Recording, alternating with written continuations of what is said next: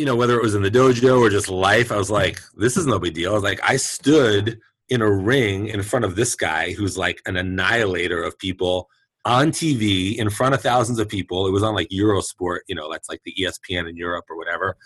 I was like, relative to what I experienced, like whatever. Like it made me more just like when I would like confront things, I was like, well, I've I've dealt with worse, so this isn't so bad.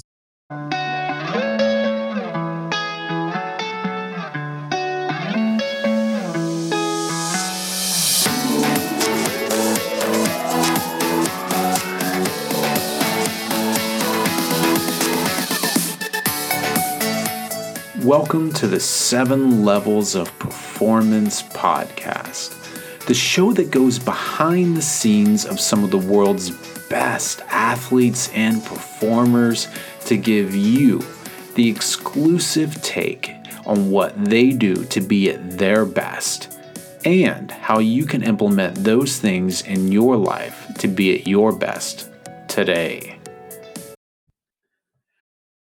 Dr. Pete Goldman, it's good to have you on the show, man. How you doing? Hey, Chris. Thanks for having me. Psyched to be here. We met once in person, and when you asked me to be on the show, I was like, "Let's do it." Cool, man. Well, um, so for folks who don't know you, you are a rather well-known chiropractor in the Bay Area, and also a martial artist.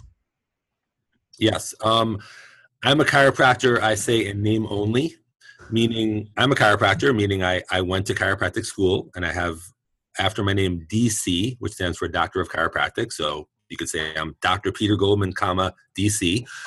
um, I'm a chiropractor, but um, what 99.9% of chiropractors do in this world right now has nearly nothing to do with what I do. So um, I'm sure we'll get into that. But you know, I'm a chiropractor officially, yes, and martial artist, and we could talk about this in depth. I've been doing martial arts since I'm about 10, I think. Um, and, I, and if those of you who are familiar with Kyokushin karate, which if you or the, your listeners are not, I'm happy to give a thorough explanation of. Um, it's quite interesting. I'm a black belt in Kyokushin and also Brazilian Jiu Jitsu, and I've played around with other martial arts too. So that's a little martial arts summary before we get into the the meat of it. Yeah, that's awesome. So um, there's probably two things we can talk about. Then. It's one is your journey as a martial artist, and the other is just the work you do um, as a chiropractor and beyond what most people think that is just you know back adjustments. And i know you've worked with a lot of athletes so we can talk about the importance of that work in supporting athletics as well. My pleasure. You want you want to kick it off with martial arts or healing or other Let's do martial arts. So, um, you know, what was it? You've been doing it for quite a long time. What was it that got you into it? So I, I'm 52 now. I, I was born in 1967. So I was born, I'm, and I'm mentioning that not because I look 38. Just kidding. um, I'm mentioning that because um, I grew up in Brooklyn, New York. I'm born and raised in Brooklyn, and anyone who knows about Brooklyn in the 70s was treacherously dangerous. Um, so I grew up in a very rough neighborhood. Um, in fact, it's kind of funny because my dad was actually quite successful. So hmm. we had, you know, we lived on one of the nicer blocks, but one block away was like one of the most dangerous neighborhoods in America. So, mm-hmm. um, anyway, so I grew up in that kind of atmosphere. Um, and uh, I used to tell my parents, "Can we move out of here? Can we move? I get mugged every day." I used to tell them that when I was a kid. Can we move, please? Um, and then they tried to. They, I remember when I was a kid, like every weekend we would go looking for places to live in the suburbs of New York because my dad, my dad had a successful business in Manhattan, so he didn't want to like leave New York. Hmm. But he, we were like, oh, maybe we'll move to New Jersey or Long Island or Rockland County or you know somewhere where my dad could just like commute for an hour and into Manhattan. And I remember it was like a two year period they were trying to move because I was like getting mugged like every freaking day, and um, eventually like I guess they just lost the idea of it, or I guess the neighborhood got a little better. And of course, now Brooklyn is like one of the one of the nicest neighborhoods in America. That was a long time ago. So I, I took up martial arts just to learn how to defend myself. That was the only reason I took it up. I already was very athletic. I was playing sports. It wasn't like I needed a physical outlet. Uh, it wasn't like I was looking for any kind of like spiritual. Well, I was only ten years old. I don't, I don't think I knew what that word meant, but I wasn't looking for any like spiritual awakening through martial arts. I literally just wanted to learn how to fight. That's all I wanted to learn how to do, um, and uh, that's how I started. Uh, and did you find it helpful for defending yourself and um, kind of what was the impact of, training with martial arts at the time? I think when I started, I think I was maybe 10 or 11 and I joined, I mean, I didn't know anything about martial arts. I think it just said like martial arts school. I just like asked my mom, can I sign up here? You know? And I started going, the guy was really nice. I remember his name too. I remember, I remember the guy. He was really, he was a nice guy. Um, he, but it was like very like Brooklyn 70s ish, you know, it was like, it was like if an adult tries to abduct you, like pick you up and take you somewhere, like bite their ear off. Like he was teaching us like, like a typical class, you know. Um, you know, we learned how to punch and kick, and I think I think I think it was a Korean. I mean, like I said, I I was too young to understand it then, and I didn't really stick with it that long. I think it was like a Korean martial art, and not Taekwondo. Mm-hmm. Some obscure Korean martial art that was more about street fighting. Mm-hmm. Um, the teacher was a very nice African American gentleman who probably was about 60 then. Mm-hmm. And I think he lived in Korea. Maybe he was in like the Korean War. I don't know. He, he was like in Korea at some point in World War. I don't know. I guess, well, probably the Korean War or, or maybe after the Korean War, he was occup- occupying Korea. Yeah. I don't know how it worked. But anyway, the point is, however he learned it, he was teaching us, and I stuck with him for I think about a couple years. And to answer your question, no, I don't really think I knew how to fight. I don't. I don't think I learned anything practical except you know biting someone's ear. I think that was about it. yeah, well, um, predating Mike, uh, Mike Tyson back uh, in his days. Exactly. who's from Brooklyn? Who's from Brooklyn and who's a year older than me? So we were in Brooklyn at the same time. Yeah, well, I mean that was the style, right? Um, you know, you just do what you can. So, okay, so what did you do after that Korean martial art? Where did you go next? So the next thing, um, like I said, I was I was very athletic, so I was doing a lot of sports at a pretty high level, and that was like you know uh, what my mm. focus was more you know just sports, various sports. Um, and then um, when I was 16, the neighborhood. Well, by then we weren't going to move out anymore, but you know it was still dangerous, and I was pretty small actually. I w- I wasn't short, but I was pretty thin. Like, I mean, now now I'm about 6'2", 210, but at the time I when I was in high school, I was like I would think I was six one or something like that, but I was like 155 pounds when I was a senior. I was like a pretty thin kid, and the sport that I was very good at was tennis. So I was I ended up playing four years of collegiate tennis, you know, vars- mm. varsity in college. So when you're a tennis player, you know, you're not really compelled to lift weights or anything. You you kind of have that kind of body that's more more thin, you know. Yeah. You don't want to be too stiff, you know. So so I was a pretty thin kid, and you know, just it, like even the neighborhood my school was in was really bad, and you know, I just wanted to learn how to defend myself again. So this is, I think it was January of '85. I was a senior in high school, like you know, halfway through my senior year of high school, and um, that was before the internet. So I, I got the yellow pages. You know, I saw those big yellow pages. I was looking up like martial arts, or I think it was all called karate then. I don't know and I just coincidentally and very luckily found this karate school. I liked their ad in the yellow pages, and I was 16 and I went.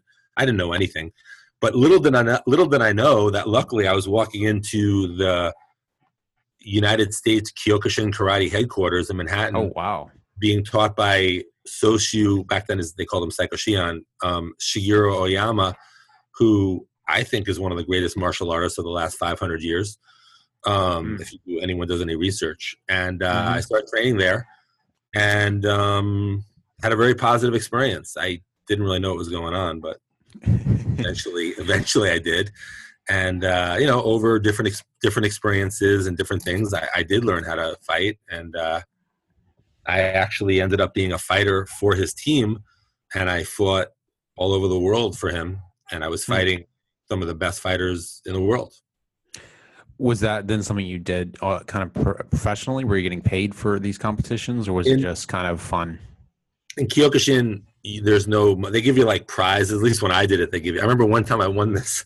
I remember I, I actually came in third place, but it was a really big tournament. Like it would be like in in the equivalent in um, jiu-jitsu to like the mundials or like Yep. polaris or metamoris like it's really the elitist level of like that kind of fighting i was fighting in those things i remember i took third place once and it was it was sponsored by Kikkoman like the soy sauce company and they gave me like these this huge case of soy sauce they gave me like you know 20 gallons of soy sauce so that's Life supply. yeah, yeah, you know, whatever. I think it's it's got a bunch of preservatives in it. So if you want to buy soy, sauce, nothing against Kikkoman, but I think uh, probably a healthier option out there. Anyway, in 1993, when the first K1 came, the very first K1, the number one K1 Mhm. in '92, the guy who invented K1, Master Ishii, his idol, because he was a Kyokushin derivative guy too. His idol was my teacher. So he called my Hmm. teacher and said, "Hey, if you want to send any fighters for this thing I'm doing called K1," and my teacher actually asked me if I wanted to fight in the first K1, but I didn't do it for various. Uh, yeah. I'm glad I didn't. I'm sure Peter Aerts would have knocked me out in one second. So anyway, um, or Ernesto Hoost or whoever was on the first K1. Um, yeah.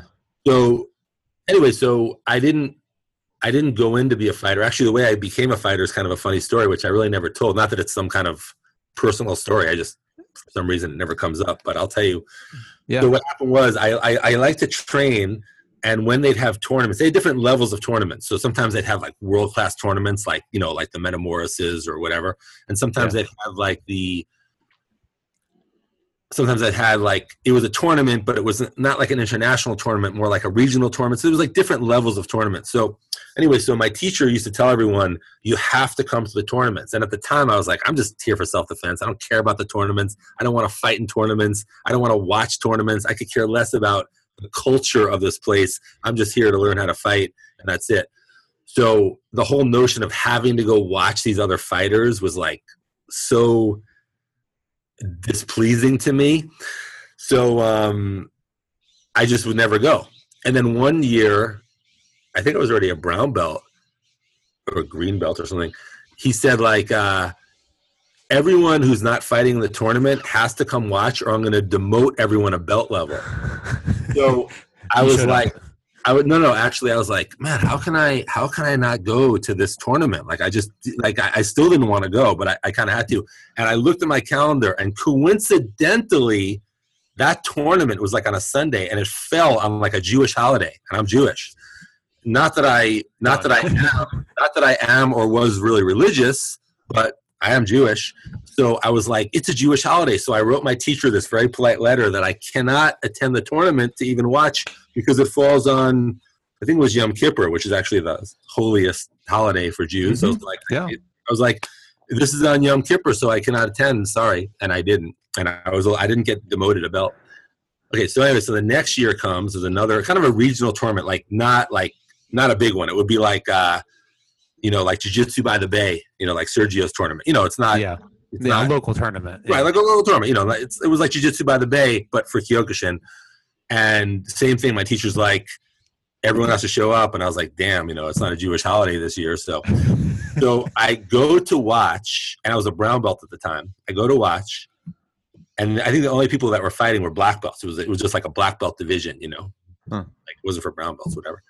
But I was I was pretty good then. I was like really tra- I was pretty freaking good. I was training a lot. So I go in the audience and I see this guy I know who's a black belt in my school. And he's like, "Hey Pete, what are you doing here?" I'm going, "I'm just here to watch." He goes, "No, you're fighting." I'm like, "Fighting? I I, I, I didn't weigh in. I didn't bring my gi. I'm a I'm a brown belt." He's like, "Here, take my belt." So he gave me his black belt and he like registered me and like made me fight. And uh, it was funny because Kyokushin only has three weight classes, Hmm. or it did then. It has lightweight, middleweight, and heavyweight. That's it. So middleweight is 155 pounds to 175 pounds. Heavyweight Okay. is 176 and above. So if you weigh 176 pounds, you could fight someone who's 250. Yeah. And lightweight is 154 and below. So you could be 154 pounds and fight someone who's 110 pounds. But anyway, most guys, if they're anywhere near middleweight, they'll lose the weight. So if you're walking around at 185, you'll, you'll make sure that you're 175 so you can fight middleweight and not be 185 and fight a guy who's two, 245 of solid muscle. Exactly. And anyway, but anyway, that day, that day, I think I weighed like 177. I didn't know I was going to fight. So I weigh in as a heavyweight. My first fight is against this guy. He's like 230, solid muscle. and I did really, really good. I did really good against this guy. So here I am. I'm not. I'm not training to fight. I'm not a fighter. I'm not going to fight. And they just like hand me like a belt and tell me to fight. And on top of that, I weigh in as a heavyweight and I fight heavyweight. Again, it's like a regional tournament. It's not like the world class fighters, but it's tough black belts. You know, tough guys. Yeah, seriously, yeah. So, so you know, in Kyokushin, you're trying to not. It's not a point system. You're trying to knock each other out. You're trying to Yeah. trying to put the person unconscious. You know, so I did really good and I just got like the bug. I was like, I think I could fight, like I, you know, to be a fighter, you know. But anyway, you have to be picked to be like on the elite team of fighters. You couldn't just be on that team, but you could like enter certain regional tournaments that were kind of better than that one, but mm-hmm. still not like the world class ones. So anyway, so that was in that was in I think it was in like May of 1990. So then, no, no, no, yeah, it was May of 1990. So then it was like August of 1990, and I was in. I was just in class. I was just. I was at the dojo, just training in some class. And my teacher goes, "We're having a big tournament. Not like again, not like mundials, but pretty big. Like, uh, yeah, actually no, like mundials, not like Metamoris. Like it was a big tournament coming up in October in Connecticut, which is just you know Yeah. an hour or so north of New York, where I, where I was. It was in Manhattan. And uh, he's like, anyone who wants to fight in that tournament, walk to the front of the class. Like, walk to the. There was a mirror. Walk. You're going to be in the front row, whatever, for the training that day. And I was like, I had no interest in. Even though I kind of had the bug in that one, I, you know, this was a higher level. I wasn't. And that same guy, that black belt, I guess he thought he was kind of like a mentor to me, which I wouldn't mind. He was a really cool guy and, and good Yeah. same guy who gave me the belt, he was in that class and he pushed me, put his hand on my back and pushed me to the front of the room. All of a sudden, I'm just standing there like, oh, I guess I'm fighting in October. And he's like, oh, we're to have special training. Like, if, you know, for that, not just regular class, we're going to have like, you know, two hours a day of special training, six days a week or whatever. And I just all of a sudden this fell into it. And I just showed up and I fought in that one. And then it evolved. There was like kind of an elite team of fighters where you had to be picked, where they'd send you around the world to fight. And that was like, I- you know, I'm not, I'm not totally up on jiu-jitsu tournaments, but whatever the best one is, you know, if if Metamoris is the best, it was that. It was like Yeah. you're fighting the best full contact karate fighters in the world.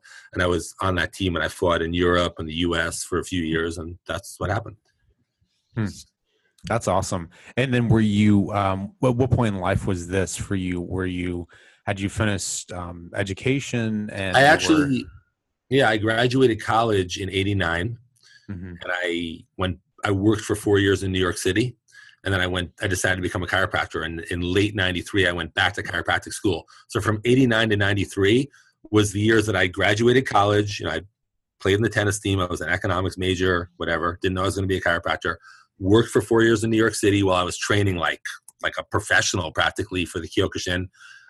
Then I decided to be a chiropractor. Kind of retired from Kyokushin, went to chiropractic school in '93. So these years were 89 to 93 and i was Mhm. like you know i was like 22 or whatever i was 20 you know yeah Yeah, really your prime for fighting from a physical standpoint. Um so do you still train Kyokushin? i do in fact i'm gonna today actually later today um there's a school in japantown in san francisco it's actually called enshin karate because kyokushin splintered into like many many groups but you know it's all Mhm. it's different names all the same thing um, and i'm not gonna I, I, I mean i could but i don't think everyone wants to hear all the all the intricacies of how kyokushin split up but um, Enshin Karate was established by a guy named Joko Joko Ninomiya, who is one of the greatest Kyokushin fighters ever. But he's also really, really good at judo. So he kind of splintered off and he formed his own style, which is the striking of Kyokushin with judo throws. Oh No groundwork, no groundwork. So if you hit the Yeah. floor, I mean, in, in a street fight, you know, maybe you stamp on the guy's head. But the point is, on a in a in the dojo, you just stand back up. There's there's no groundwork. So when you hit the, you know, if you you know strike, strike, strike, strike, throw, then you know the, that's it. You you, you threw like you know Mhm. maybe like judo or whatever. So um, there's a Enshin school in Japantown, and I'm good friends with the sensei, and he's really badass. Like he was really good fighter, and he's he's really really tough. He's a really tough dude. He's got Hmm. great stand up, great throws, and about once a week I get together with him and train with him. And today is the day this week. Oh, that's awesome. So, what um, training that style? What did that kind of teach you about, um, you know, on a practical level about fighting, and then maybe at a deeper level about yourself? Because you didn't really say, "Oh, I want to be a fighter." You just kind of fell into it, and you know, in that process, you probably discovered some things about yourself. I did for sure. I'll start with some things I discovered about myself. Um, there's something called relativity, and I don't mean the law of relativity like Einstein, because I'm not mm-hmm. I'm not a science genius, but I mean relativity like it's like, for example, if you, Chris, were I'm just making this up. If you were at a jiu-jitsu school and you were training four days a week, and they were just like, you know, there were just like ten black belt killers in that school that you were just rolling with like four days a week. You know, sometimes you got beat up, sometimes you did good, sometimes you just survived. But the point is, like, you are rolling for a year straight with just a freaking, you know, a lineup of killer black belts. And then, like, say you're like going, you're like traveling somewhere. You're like, oh, it's a jiu-jitsu school. I want to train. You know, the teacher's like, yeah, come by. You know, pay the mat fee, or eh, don't even pay the mat fee. Come enjoy yourself. And then there's like, there's a guy there who's like a pretty good black belt, and maybe he doesn't have the best attitude and he wants to roll with you and you know for a second maybe your heart starts beating a little quickly or like ah oh, you know this this guy is like he mm-hmm. is pretty freaking good and he doesn't really have the best attitude you, you know you're trying to just like you know stay calm and get ready to roll with him like the fact that you for a year straight are rolling with like a lineup of killers like you might just for a second like wait a second i'm sure this guy's tough and maybe he doesn't have the best attitude but, but i just spent a year like rolling with these animals like i'll be fine so it's yeah. like relative to what you've been doing, this is actually not a big deal. And then you calmly deal with the situation and do what you have to do. However, if you were at a school for the last year where you were like, let's say, a black belt, but everyone else there was blue belts, and even though you're having a good time and getting a good workout, whatever, but then you have this situation with this guy and he's a high level black belt who wants to kick your ass. Maybe it's like you don't you know like relative to what you've been doing you don't really have something to fall back on and and compare it to to make you feel better so to answer your question, like I remember one experience I had in 1991. I fought in Holland against this guy who was very, very tough at the time. At the time, in 1991, he was the world middleweight Kyokushin champ, and he was the world middleweight Thai boxing champ. Like he just oh wow, and he was like a killer, and like almost everyone he fought just ended up like unconscious on a stretcher in an ambulance. I mean, the guy was like, I mean, he was actually a nice guy, but he was just like a brutal killer. Yeah. And I, you know, I fought him. I actually lost, but I lost the decision. It was like fairly close. I remember when I oh, came, I, when I came back to the United States, I was like, you know, whether it was in the dojo or just life, I was like, this is no big deal. I was like, I stood in a ring in front of this guy who's like an annihilator of people on TV in front of thousands of people. It was on like Eurosport, you know, that's like the ESPN in Europe or whatever. I was like, relative to what I experienced, like whatever. So to answer your first question, how did it grow me as a person? Like it made me, I don't want to say more confident, or, I guess it did, but more just like when I would like confront things, I was like, well, I've I've dealt with worse, so this isn't so bad. So that hmm. kind of helped me a lot. Um, I think the other question was, how did it help me like physically? That was the other question, right? Yeah, I just said practically, did you learn about combat and things? Oh like yeah, that? I see. Yeah, yeah, yeah. I, I, yeah, I did learn a lot. Um, I think you know some martial artists are living in a bit of a dream world. Like they think what they do works, but you know, God forbid they ever get attacked on the street by someone who's a good street fighter. They might find out pretty quickly what they think is not so. Mm-hmm. Um, and I'm not talking about anyone in particular. I'm just saying, like, yeah. Listen, I've said this before in other interviews, and I'll say it now. People do martial arts for many reasons, and I'm not saying what those reasons should be. Some people do it to make friends, get in shape, have like a family, be part of a community, be part of a culture, be healthier, you know, whatever. And that's fine. I'm not saying why people should or shouldn't do martial arts. But if people, if one of the things on the list of why someone does martial arts is for practical self defense, then I guess the martial art the person does should actually work in practical self defense. Um, and I think like most jujitsu guys are probably in pretty good shape. I think that is a practical self defense. Um, but I think there are some martial arts that are just living in this fantasy world that thinks it is a practical self defense, and it's anything but. Um, and listen, I'll give an example. Like, I'm not talking about when I talk, I'm going to mention Aikido. I'm nothing against Aikido. Actually, Ki Aikido, which is a branch of Aikido that I love, I have ultimate respect for. Most Aikido, which is from what's called the Aikikai branch of Aikido, again, I'm nothing against it. not saying it's bad. Um, people might join Aikido to get in shape or meet friends or just having a positive, healthy lifestyle. Um, and maybe there is some self defense applications with some of the wrist locks or the throws. But I would say that 95% of Aikido black belts would just get their ass annihilated by any decent street fighter. Um, and if they think they're doing Aikido for self defense, I think they're in for a serious surprise. Now, I know there's there's some police officers who do Aikido with finger locks and wrist locks, and it's good. And I'm sure that you know some people might have Aikido teachers who really do know about practical self defense and and they're good at it. Mm-hmm. So I'm not saying that doesn't exist. I'm just saying there are many Aikido people who you know are living in a fantasy world that it actually works when it doesn't. So um, what I kind of learned about practical self defense is like I kind of learned what is and isn't practical, and I uh, I'm not like I said I'm not saying why people should train or not, but if you're interested in practical stuff, um, I, I, I think I kind of I, I, it gave me a good context for what that was. Hmm. And then, um, yeah, that makes a lot of sense. And I think you know, there's some of these guys who are like, you know, um, Sufis and like, but they train behind closed doors and they don't really, you know, expose themselves to publicly broadcasted competitions and stuff. You know, it's it's kind of an interesting world. Uh, Joe Rogan talks a lot about that. There's a lot of nonsense in martial arts, unfortunately. Actually, I was on that note. I was reading a book recently, a good book, and so actually, it's kind of funny because it's, it's, actually a really good book, but it's a book about Tai Chi. And uh, again, I have nothing against Tai Chi. You know, people want to do Tai Chi. They get healthy, longevity. You know, if if there's a connection with longevity, I don't know, but they say there is. Um, you know, health, relaxation. I think it's actually great. I, mean, I would even do Tai Chi for like the relaxation, and I think it's mm-hmm. great. Um, but I was reading a book and they were interviewing this guy. I was kind of interviewing him, and he was talking about like the self defense aspect of Tai Chi. And again, I believe there's probably like that one percent of Tai Chi masters that really know how to fight, but mm-hmm. you know there probably are. Um, but I'm just saying, like in Tai Chi, they were asking this guy about the self defense applications, and he was like, "Well, a lot of people think it's the push hands, the push hands. The you know, you do lot, enough what they call push hands in Tai Chi, it's good for self defense." He said, "Actually, the self defense applications are really in the forms. Like you do the forms long enough." And I'm like, "Bullshit." You know, I don't think so. you do those forms for 20 years and you get a right hook to the temple, you're unconscious. So, or, or, or, or, a, or, a, or a, a D1 wrestler does a double leg and just blasts you on your back. I don't care about your forms. So I'm just saying, like, I'm thinking, like, man, that's unfortunate that this guy thinks that and he's saying that. Um, yeah. But again, I am open to the fact that there may be some Tai Chi masters who exist who really can fight. I'm not, I'm not I, in, fact, I, in fact, I bet there are.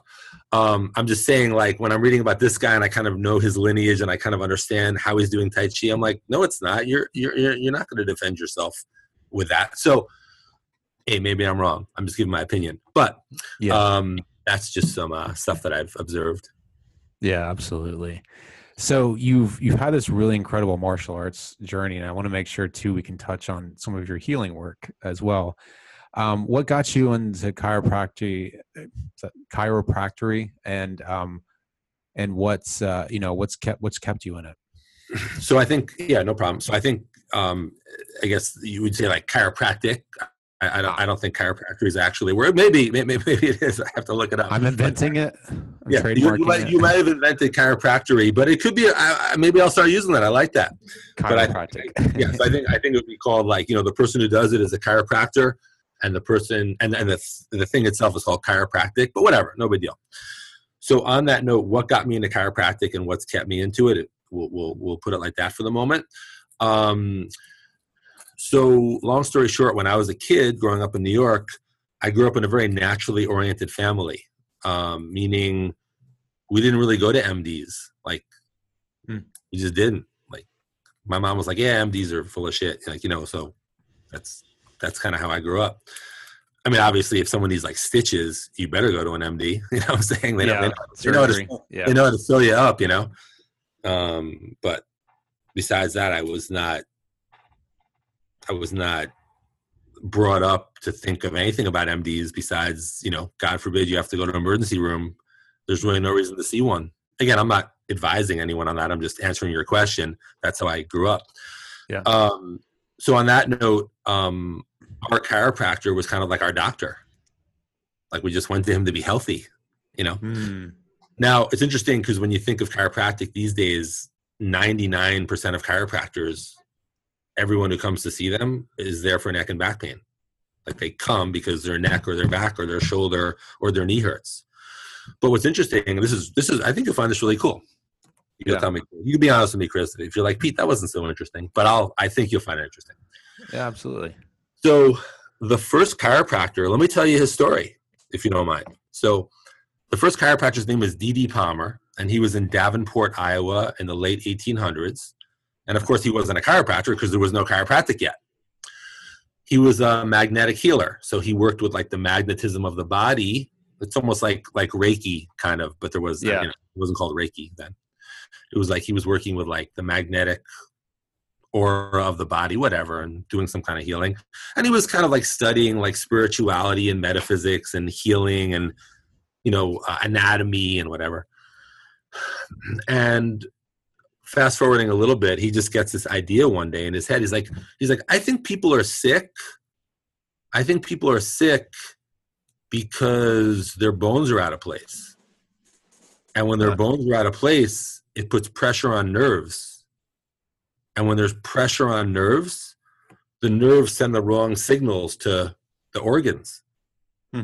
So, for example, if there's a bone out of place, not so out of place that it's like dislocated, but out of place enough that it puts pressure on the nerve to the stomach, the stomach gets the wrong signal because the nerve signal's interfered with. And now the stomach is going to malfunction. The person gets ulcers and heartburn and stomach aches and acid reflux or whatever. So instead of going to a medical doctor to get like a pill to, to kill the symptom, it doesn't it doesn't fix the problem, it just kills the symptom. Let's put the bone back in place, open up the nerve flow to the stomach so the stomach gets the proper nerve flow. Huh. And when the stomach gets the proper nerve flow, that organ can work properly. And then the stomach works properly, and the person who had ulcers doesn't have them anymore. They heal. Right. The person who had acid reflux doesn't have it. The person who has constant stomach aches doesn't have it. So that was his idea, but it was just an idea. He didn't he, he didn't prove it. It was just in his head. So there was a janitor. There was a janitor working in the building where he rented space to do his magnetic healing. And it was in Davenport, Iowa, and it was in 1895. And this janitor um, was deaf. And I don't know exactly how they communicated. I don't know that part of the story. I don't know if the janitor read lips or maybe Dee Palmer wrote stuff. I, I don't know how they, I don't know how they, maybe they use like kind of rudimentary sign language. I, I don't know what was going on, but they became buddies. So Dee Palmer's there. He has his like magnetic healing practice. He's friends with this janitor who's deaf hmm and he asked the janitor however they communicate he's like hey how how how are you how did you become deaf? Are you were you born like that? And the guy's like no he goes i actually was born able to hear but about 20 years ago i think that janitor was 40 then so 20 years ago he was 20 he said he, he bent down to pick something up very heavy and he felt like a bone in his neck like snap or something or give out or something happened and he just became totally deaf that moment so dd Palmer's like awesome i've been thinking about this can i try to put that bone back in place in your neck. Hmm. 'Cause i think it actually actually I said neck. Actually, it was it was in the upper thoracics. It was T4. I don't I don't know why I said neck, but it was T4. It was upper thoracics. He said, "Can I put that bone back and see if it affects your auditory nerve somehow?" Hmm. And the guy was like, "Yeah."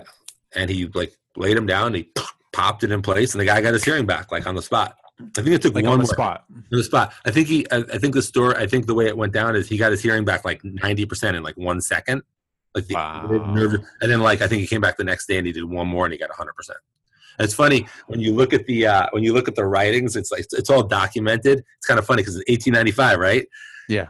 you know they had like the horse and buggies back then, like on the cobblestones. So the way it was written, Dee Palmer when he recorded it, he goes, his name was Harvey Lillard, was the Harvey Lillard was the janitor. He goes, Harvey Lillard couldn't hear the racket of the horse-drawn carriage on the cobblestones, even from like the you know the sixth floor or whatever they were.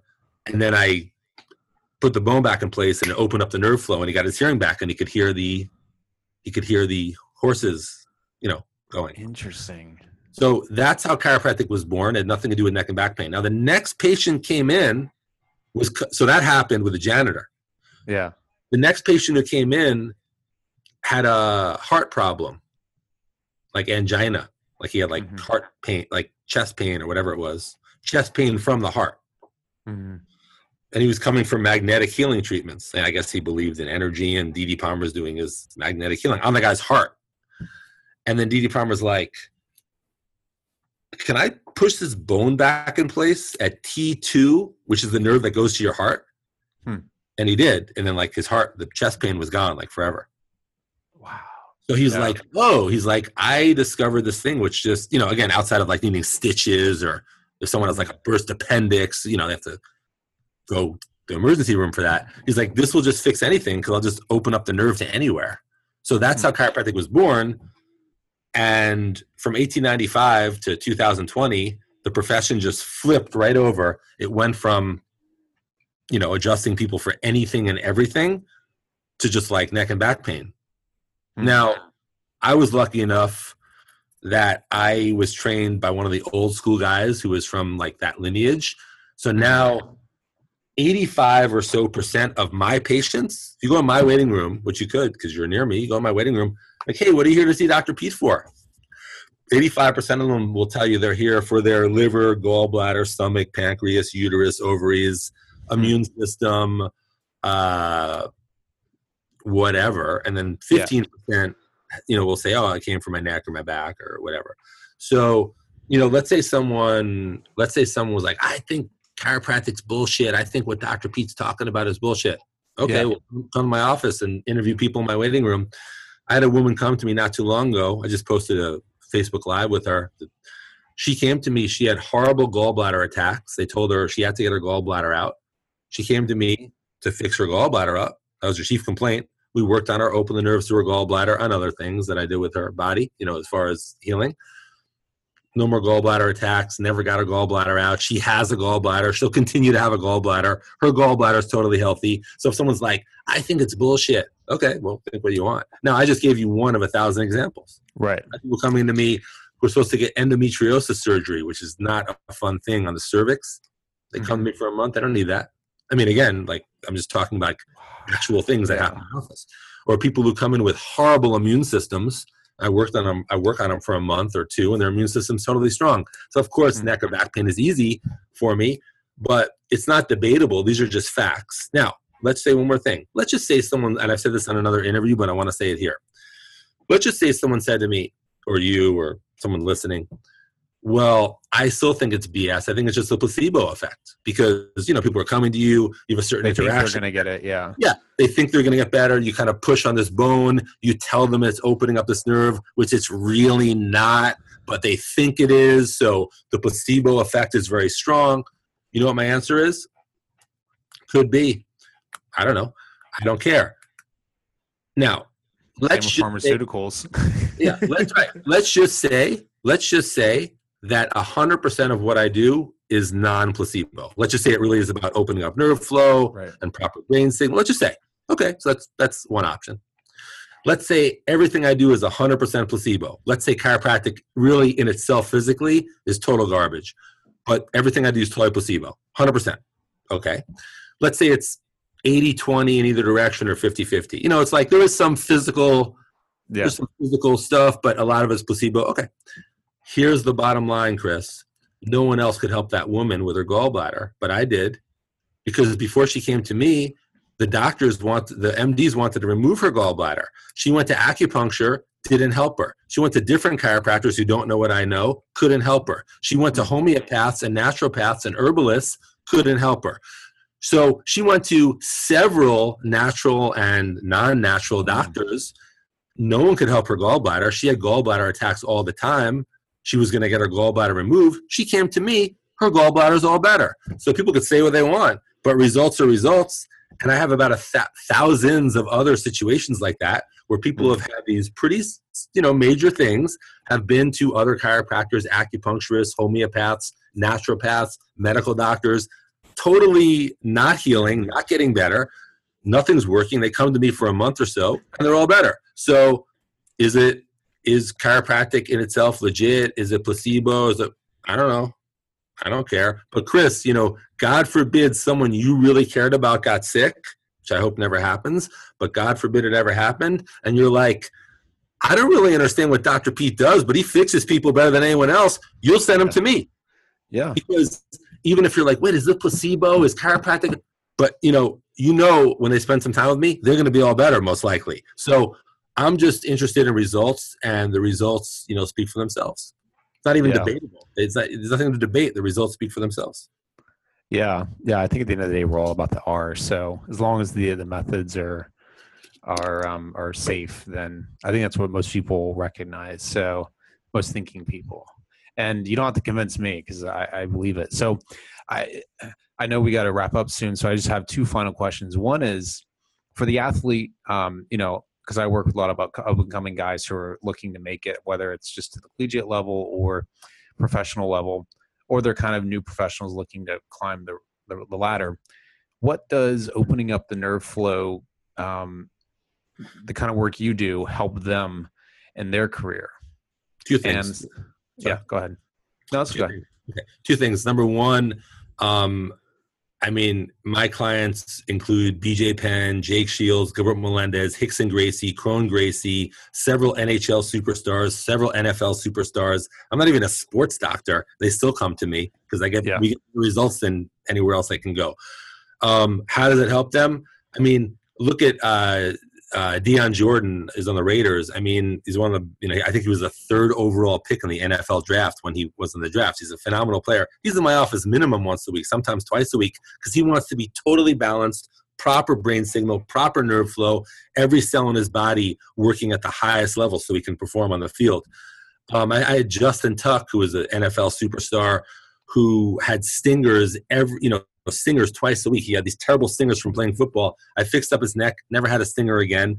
BJ Penn in 2004 was supposed to get neck surgery and retire in 2004. His neck was so bad. He had been to chiropractic, acupuncture, whatever you can imagine. The MDs were like, "Look, BJ, here's your MRI. You need neck surgery and you should retire." We fixed him up in we fixed him up in six visits in 2004. And you know, BJ Penn's had his ups and downs, but you've never heard about his neck again because I fixed Nope. it. They fixed. Um, the list goes on and on and on. Kron, every time Kron Gracie is up from LA in the Bay Area, I, I'm one of his first texts. Hey, Dr. Pete, can we meet up? And he's like, yeah. like he's like Pete, no one else can work on my neck but you, et cetera, et cetera. So you know, like um, you know, if someone's an athlete and they want to perform at the highest level, they should not only you know have the proper nerve flow, but the technique I do, which we never got into, actually make sure the brain's sending out the proper signals, which is not a common thing in chiropractic. But I also have that aspect too, which pro mm-hmm. athletes love. Yeah, so it's really about being at your making sure your body's functioning at the optimal level. That misalignments or any of the such is not blocking what your body can naturally do. Well put. That's awesome. Now, uh, for folks who come to the Bay Area who live here, how can they find you? So I wanted to say two things. If I, I I'm, I don't know who watches your shows, but I just want to say first, if anyone watching the show is a chiropractor, acupuncturist, naturopath, osteopath, MD, or any kind of doctor or healer, I have a school to teach you what I do. It's an amazing school. It's called the Zone School of Healing. The website is zonetechnique.com. Maybe Chris will put that in the bottom or whatever. Yeah, absolutely. zone it's all one word zonetechnique.com zonetechnique.com it, you can learn more about it on that website. You can enroll on that website. My school is money back guarantee so if you don't like it it's free. Um, i have about 560 uh, chiropractors and other doctors and healers around the world in my school it is awesome will change your freaking life it'll change your practice so that's that um, and uh, anyone who is you know in the bay area who wants me to actually work on them can simply go to my website, sfgoldman.com, SF like San Francisco, Goldman like my, my last name, sfgoldman.com, and you can book your appointment online, and I'm happy to take care of you. There it is, Dr. Pete, laying it down. Okay, so um, so this is really cool, man, and I want to thank you for sharing your insight and energy and, and time with us. Uh, it's really, really cool stuff. Thanks, man. Hey, Chris, I really appreciate it. Sincerely appreciate it. And um, listen, who knows? Maybe someone will watch this and join Zone School, and it'll change their whole life. So we did a good deed right there. Exactly. Exactly. You never know. So, all right, man. Well, uh, we'll see you around and hopefully on the mat soon. Okay. Thanks again.